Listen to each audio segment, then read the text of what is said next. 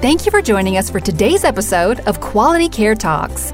Sponsored by the Health Facilities Association of Maryland, HFAM, Quality Care Talks explores leadership, innovation, and the critical issues facing long term and post acute care providers serving Marylanders in need.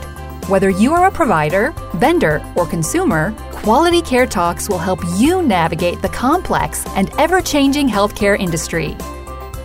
Hey, Bob Atlas, welcome to the HFAM podcast, Quality Care Talks. Thanks for making the time. Thank you, Joe. Good to do it. Uh, well, my friend, I'm glad to be here in MHA offices. It's a great day today. And how long have you been now in this new role as president and CEO of the Maryland Hospital uh, Association? Just a tad more than five months. All right. You're, not running for the doors or anything. You're still enjoying no, it. No, I come to work early every day, eager to do it. It's yeah. really very enjoyable. Great team, great hospitals, great environment throughout Maryland. Uh, a lot of collaboration and interest in doing the right thing. You know, I would agree with you on all of those fronts. I think you're the right guy at the right time in a great organization. You're building a team, you've inherited part of a great team. What's been your biggest learning so far, five months into this job? Well, there's so much to learn across the board. I've lived in Maryland for most of the last 40 years, and uh, and yet much of my work was occurred nationally. And so while I had activity in Maryland, I didn't really have gained the intimate familiarity that I'm getting now. And I've been traveling the state and meeting with hospitals across the state and others, and just to see the diversity of the state and the diversity of the healthcare interests, it's really amazing. And seeing each institution and the people in their settings and the experiences that they have, the differences in the populations, even from one county to the next, the correlation between income levels and health status and and the way hospitals get used is uh, it's really just amazing to get exposed to that and to be able to process it as I contemplate how we'll try to take hospitals and healthcare in new directions. So, for the listeners of the podcast, remind folks how many hospitals are in MHA's membership.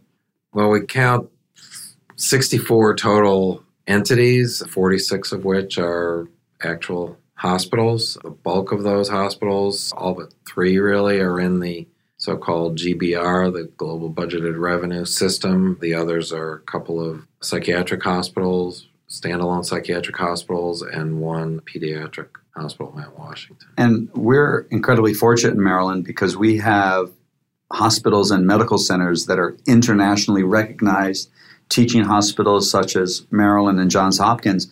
We're also blessed that we have pretty incredible depth, right, with regard to our hospital sort of capacity in Maryland with some of the other hospital and medical centers in Maryland. Right. Well, I agree. You know, I think that the model has done some good, some real good in the sense that it enables hospitals that are in less populated and less well insured communities to keep up the capabilities needed to make care truly accessible at the local level.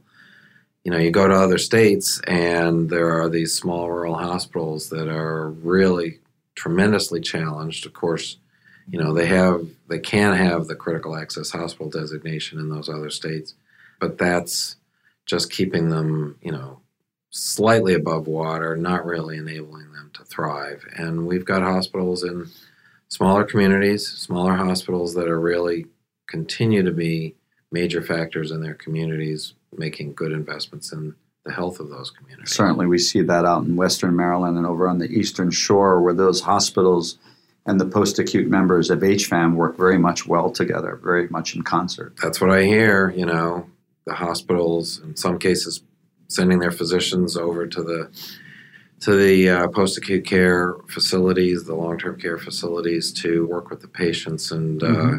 take care of them where they are, rather than have them revert back into the acute care setting. Absolutely. I mean, you know, most really effective quality care post acute long term care providers in Maryland obviously employ their own physicians or they have a long-standing relationship with a physician group practice.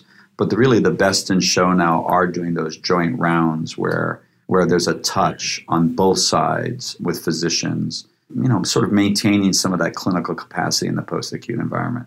You right. talked, you, you spoke a moment ago that you've grown up and sort of spent most of your professional career in Maryland, but you've been all around the country working on national issues as a national consultant. Tell the listeners of the podcast a little bit about what brought you here today, about your professional background working on these national issues. Okay, well, I'll be very quick. I, you know, at age 19, while I was in college, I decided I wanted to go and have a career in healthcare management. Okay, wait, wait, wait, wait. At 19 in college. Yes. What causes a 19 year old in college to make that decision? Well, I, I took a sociology course in bureaucratic organizations. And so hospitals were prominently featured. And I was contemplating my career moves as I would leave college and learned that. So I was intrigued about hospitals, and I learned that you could actually go to uh, graduate programs in hospital administration.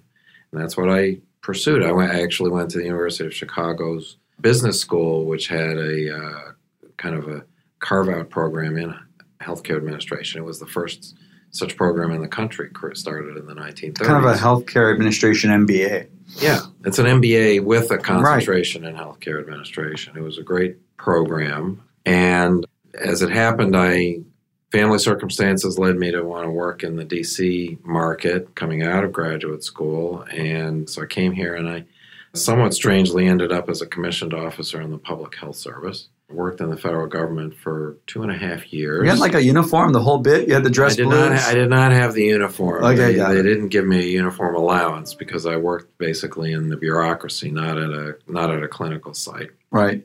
And and I got recruited out of the government into a consulting firm, which which was working on launching HMOs back mm. back at a time when it was a very different kind of industry. It was right. all not for profit and if you almost call it movement based. By the way, all of this happened, my first entry into the consulting space happened by the age of 25. So That's incredible. I had my MBA when I was 23. And a long career in consulting and all in healthcare. And I used to think of myself very much as a management consultant, focusing on, you know, the business side of healthcare and how people could succeed in their local markets and what have you. Worked with health plans initially, but a lot of those health plans started being started by hospitals and and I worked with hospitals extensively over the decades and gradually things moved into the uh, pulled me into the policy arena and for example um, my predecessor here at MHA, back when she was at the American Hospital Association, Carmela Coyle, she was my client, and they published a series uh, called The Trend Watch, which was a lot of statistical, statistically based information about policy and uh, industry issues. And uh, I was virtually the editor in chief of that for about 10 years. Wow, talk about background. You couldn't have planned it any better. Well, I don't know that I did plan it. I guess you might say I was strategically opportunistic as different opportunities came along. So, you know, I, I moved moved across a number of consulting organizations over the years. I spent a lot of time not just being a consultant, but being an executive in those firms, number one or number two executive uh, in a couple of firms. And then, you know, some circumstances evolved where the Maryland opportunity at MHA came open. I had been working with the um, Maryland Medicaid Agency on a uh, initiative to find an integrated care solution for dual eligibles, which of course you participated in, Joe, in that work group that I facilitated, and so I became exposed to a, a lot of the actors in Maryland mm-hmm. through that exercise, and also MHA. And when Carmela was known to be leaving, I chatted with some folks, and I was encouraged to make myself a candidate, and I thought, why not? Why not? And I instantly became excited at the prospect and survived the uh, the search process. Well, I think honestly, I think I, I, think the folks that conducted the search, and I think MHA made an extraordinarily good decision. Well, and thanks. I appreciate I, no, I mean it genuinely. I, I, I mean it genuinely. I live up to that. Well, let me ask you, what are you most excited about in this relatively new role? What gets you just really stoked in the morning? And you know, well, you know, I, I believe this truly, and that is an opportunity to actually have an impact here. You know, I'm not saying that this role is the dominant role in the, in all of healthcare in Maryland, but it's certainly a position that allows me to contribute along with other healthcare leaders in the state to really make constructive change. You know, we have the the unique model that gets everybody engaged and sort of forces us to shed some of our traditional behaviors. And so I'm just hugely motivated to be able to try to make that impact. And just a few months into this job, I'm feeling like it's actually doable. Right. Well, I'm with you. I think we have a tremendous potential to have impact and to create a new way of providing affordable quality care while also reducing the total cost of care. So, what keeps you up at night in this new role? Probably the corollary to that very same excitement, which is the challenge of doing it. There's so many people to get together on this, and um, not everybody's equally motivated. I'd say everybody's highly motivated, but not motivated in the same direction at all times. And and frankly, everybody's so busy addressing their day-to-day challenges that sometimes it's hard to pull everybody away and think about the, the bigger picture and the more strategic aims that I think ultimately are necessary to address the you know to, to solve the problems that we face. And so it's just a matter of figuring out where to start biting into this particularly large challenge that we have. One bit of action at a time, one day at a time. Right. I'm feeling very, I want to do big things, but I understand the need for a little bit of incrementalism. Absolutely. Well, you and I have had a chance to interact as colleague association executives, and we've had the discussion about much of our job is more shuttle diplomacy than it is UN General Assembly. Does that still resonate with you? Yes, I'm spending a lot of time in one on one encounters with folks, and more so than in large group contexts. And I think partly it works better because people are more candid when they're not out in public, and you can be more candid with them, and you can get people to make some commitments that they might not make if they were simply posturing in a larger, more public setting. Yeah. Right. Well, how do you see the Maryland total cost of care model advancing, and what role do you see for post acute and long term care providers in the model going forward? So the uh, the model, you know, the official start date of the new model is January one. We're already operating under some of the very same incentives with the so-called total cost of care guardrails that have been in place already. Mm-hmm. And so, what the new model does is it puts in this incentive for hospitals to attack the total cost of care in ways that are a little more powerful than um, than before, with their some of their Medicare revenue being at risk for the outcomes on the, the total per capita cost of Medicare beneficiaries. So, at least with regard to the Part A and Part B spend, not mm-hmm. not Part D. Right. So, post acute and long term care are really completely woven into the fabric here. I mean, post acute, of course, is the you know is a major Part A uh, component. Clearly, the hospitals have no incentive at this point to keep people in their their beds or even to take them into their beds in the first place. So, when you think of the so-called continuum of care, you know you need to know that patients are leaving to the right setting after discharge if they've been in a hospital and if they're, let's say, you know, a candidate for hospitalization and perhaps sitting in, uh, residing in a long-term care setting, we want to make sure that they only come to the hospital when they truly need to be in the hospital. And so, to the extent that we can, our hospitals can team with post-acute and long-term care providers, both on both directions of that movement, I think we can really address that total cost of care. And if you look at the results of the existing model, you know, the costs of hospital services are within the targets, and the cost of the non hospital services have been uh, the ones that have been pushing up against the guardrails. And we do need to get that under control. Most recently, the, the push has been on um, specialty physician and drug costs, right, with regard to the guardrails. But when we first did the, the contract, what was the waiver is the contract there was some predictable increase on the post acute side, given mm-hmm. that relationship between the movement of the patient from the hospital to the post acute setting. Right. The trick going forward is going to have that all of that even out net Right. net to have better healthcare outcomes while at the same time you're saving the total cost of care. Right. And I think that, you know, I as you know from my past work on the dual eligibles and just really the entire arc of my career because I've spent a lot of time even in my consulting life dealing with the healthcare safety net and mm-hmm. vulnerable populations. I do believe that what people refer to as the social determinants of health really matter.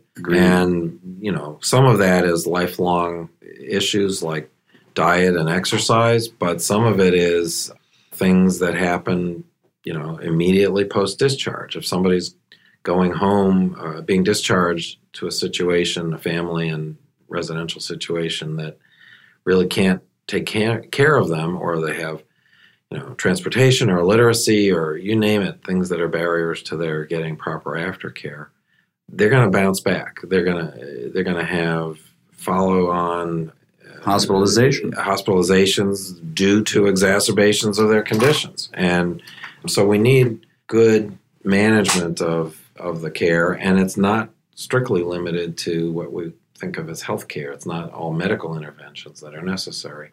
It's making sure in the post acute setting and what you might call the pre acute setting that may have a long term care element to it, that people have the right supports. Yeah, no, agreed on agreed on all of those points, and I think to the extent that hospitals and post-acute providers can move from the current system of vendorship to partnership and really sort of pull back the curtain and say, look, how can we help you? Post-acute providers going to hospitals and say, what is a problem that we can take for you at a lower cost with uh, good clinical outcomes, and vice versa. That's what keeps keeps me sort of going to work in the morning. That excites me. Right. And I think, you know, partnership is is vital. As I often say, the problem with incentives is they work. And right now we have some misaligned incentives. And we need to get those incentives aligned so that everybody is rowing in the same direction. Hey, thanks for that, Bob. Really insightful. Friends, why don't we take a break here on HFAM Quality Care Talks? Today, you're listening to Joe DeMattos, the president and CEO of HFAM, me, interview Bob Atlas, my friend and colleague at the Maryland Hospital Association. See you on the flip side. You're listening to Quality Care Talks, produced by the Health Facilities Association of Maryland, HFAM. We'd like to invite you to join us at the HFAM Leadership Institute on September 27, 2018, at the Hotel at Arundel Preserve. Sponsored by WGL Energy and Medline, the Institute's keynote speaker will be National Healthcare Leader and CEO of Curio Wellness, Michael Bronfein. Mr. Bronfein will discuss the current and future impact of medical cannabis in mainstream healthcare across all settings. It's an event not to be missed. To register, please visit www.hfam.org. And now, back to the conversation. Hey, welcome back. Again, this is Joe DeMattos, the president and CEO of the Health Facilities Association of Maryland. And today we are at the Maryland Hospital Association sitting down and having a conversation with Bob Atlas, the president and CEO of the Maryland Hospital Association. I know my answer to this question, but I'm, I'm interested in your objective answer. So, are you bullish or bearish on the future of post acute long term care in Maryland? Well, you know, I of course I have learned to distinguish between post-acute care and long-term care. Smart. took me a while, but I'm I'm very bullish in that you know we've got to not medicalize everything, and and yet people need levels of care that you know that they wouldn't necessarily get just being at home. Um, not everybody, you know, it's not a one size fits all. It's got to be very patient centric and identify what individual people's needs are and what their circumstances are. And as I said earlier in the interview, it's a lot about what resources there are in the community and family supports and you name it. So, post acute and long term care are absolutely a key part of the uh, the care continuum, and um, we just have to find ways to do better partnering, integrating, sharing in the incentives appropriately, and really something very simple, and that's keeping the lines of communication open and using them.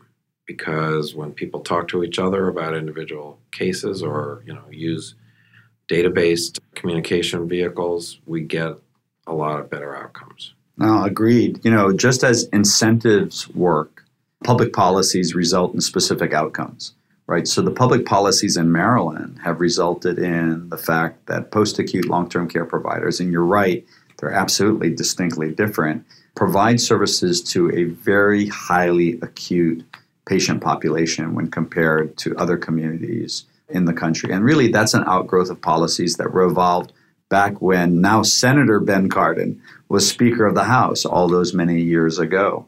One specific example of that is there was a time in Maryland where the majority of long term post acute ventilator care was provided in, in hospitals. And Maryland very much led the nation. And now most of that ventilator care now is provided at a lower cost in a lower cost, clinically appropriate setting in skilled nursing and rehab centers in Maryland. Again, a very unique thing to Maryland. You know, I look at the waiver and I say, you know, I look at those, what are those opportunities clinically and financially to produce greater outcomes with the partnership of hospitals and post acute long term care providers?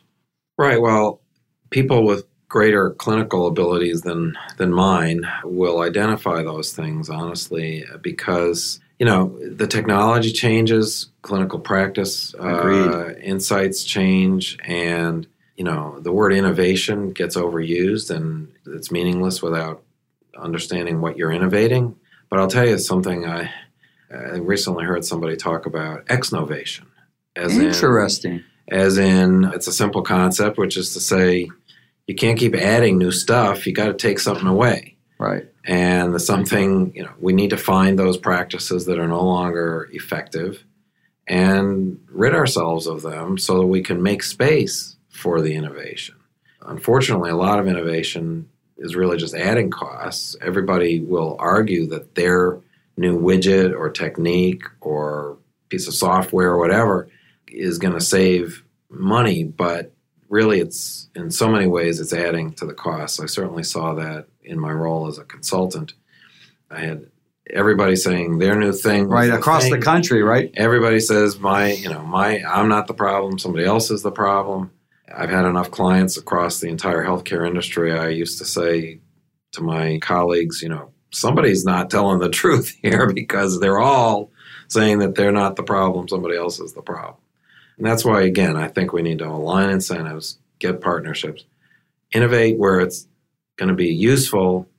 Exnovate, where we can identify things that are no longer effective and necessary. And, you know, as you described, you know, skilled nursing has been a, has changed over the years. And, you know, we need to take advantage of where those improvements will benefit the system, benefit patients, benefit the, uh, Uh, the collective budget, so to speak. Let me shift gears a little bit. Look, we've been blessed in our careers to have both personal and professional mentors, both formal and informal?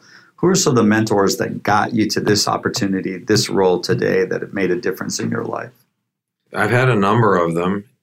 And, you know, probably the funny thing is, as I think about each of them, I probably learned some of the same things from each of them at different stages of my career. Mostly to uh, one used to say bluntly, engage mind before opening mouth. Right. Good advice. Uh, another, you know, other related is you don't always have to say everything you think. And uh, and another one more recently heard is never pass up the opportunity to stop talking. But Larry Lewin of the the founder of the Lewin Group, of course, he passed away a number of years ago. But I worked at that firm for 15 years, and I succeeded him not immediately, but ultimately as the president of that company, you know, he taught me a lot about policy uh, connectedness to the to industry and healthcare, and about you know the patience necessary to be a good leader in this field, and and also really how to think strategically. And so he was he was a great mind, well regarded in the field, and I was privileged to uh, to be able to to learn from him. And even after when I became president of that company and he was retired, you know, we stayed in touch. And he, um, but he didn't tell me what to do so much as a little bit of taking credit for Right. for where I'd gotten. Wasn't one of his strengths is he knew the right questions to ask? Yes, in fact, you know, he taught me that one of the keys to success as a consultant, but certainly not limited to being a consultant, is first and foremost to listen. He used to say the client probably knows the answer to their problem, but they can't sort of sort the signal from the noise. And that's radar speak for, Yeah, yeah. for folks who don't know that. And by asking the right questions and listening, you can help the client find the answer that they actually already have, but they're too close to the situation to, to discern. And that's really, you don't have to be a consultant in a consultant role to recognize the value of listening. And so, you know, I give that advice to everybody. I, I get questions a lot about what does it take to succeed in this field and, and to be a leader. And you don't have to be at the top of our organization to be a leader. And I think listening is the first and foremost thing. Helping others is really a tremendous, tremendously important thing. And I don't just mean doing the work that you're asked to do, but to be seeing needs that others may not have asked for help Mhm. and not to, you know, horn in and say, I know better, but to say, you know, could I help you in this, in uh, solving this particular problem? And, and really just helping. And, you know, I used to do this really at the very beginning of my career. I never knew that it was called paying it forward, but it works and people really value you when you do that and you build goodwill and ultimately people will want to help you when you need it and reach out. And being accountable, and that's being accountable sounds like it means you expect punishment, but it's about recognizing that you're on the hook for results, whatever those are in your in your job, and performing to a level that will get desired outcome, and also accepting responsibility when it doesn't happen. It's amazing, you know, if you just say, you know, I tried, I failed, Right. uh, I learned, and I'm willing to, you know, advance based on that and move on. And all of that, I think, wraps up in a uh, the wrapping that I put around all of that is ownership. And I don't mean owning as in having, a, you know, being the, the An interest in an entity. a financial interest Right. in, in the entity, but really being, you know, a lot of people use the term engagement. Engagement is sort of a level, in my mind, below ownership. Owning is like saying to yourself, what happens in this organization that I'm part of, I own it. And I'm responsible for at least my piece of it. And that's, you know, back to, you know, do I feel motivated when I come to work in the morning, as you Mhm. said earlier? Yes. I mean, because I feel ownership of this set of responsibilities that I've been privileged to be endowed with. Yeah, I feel certainly the same way at HFAM. I mean, I, I still I track very actively on this notion of got to where I feel put down by it versus get to. Mhm. And I have so many get to days. I feel so fortunate, so blessed to be able to like do this work and to engage in it with our members. And so I, I'm with you on that. I think ownership is a step beyond engagement. And I think it can be powerful. Now, to the extent that we can model that to our teams and to our members, that's where the leadership success comes, right?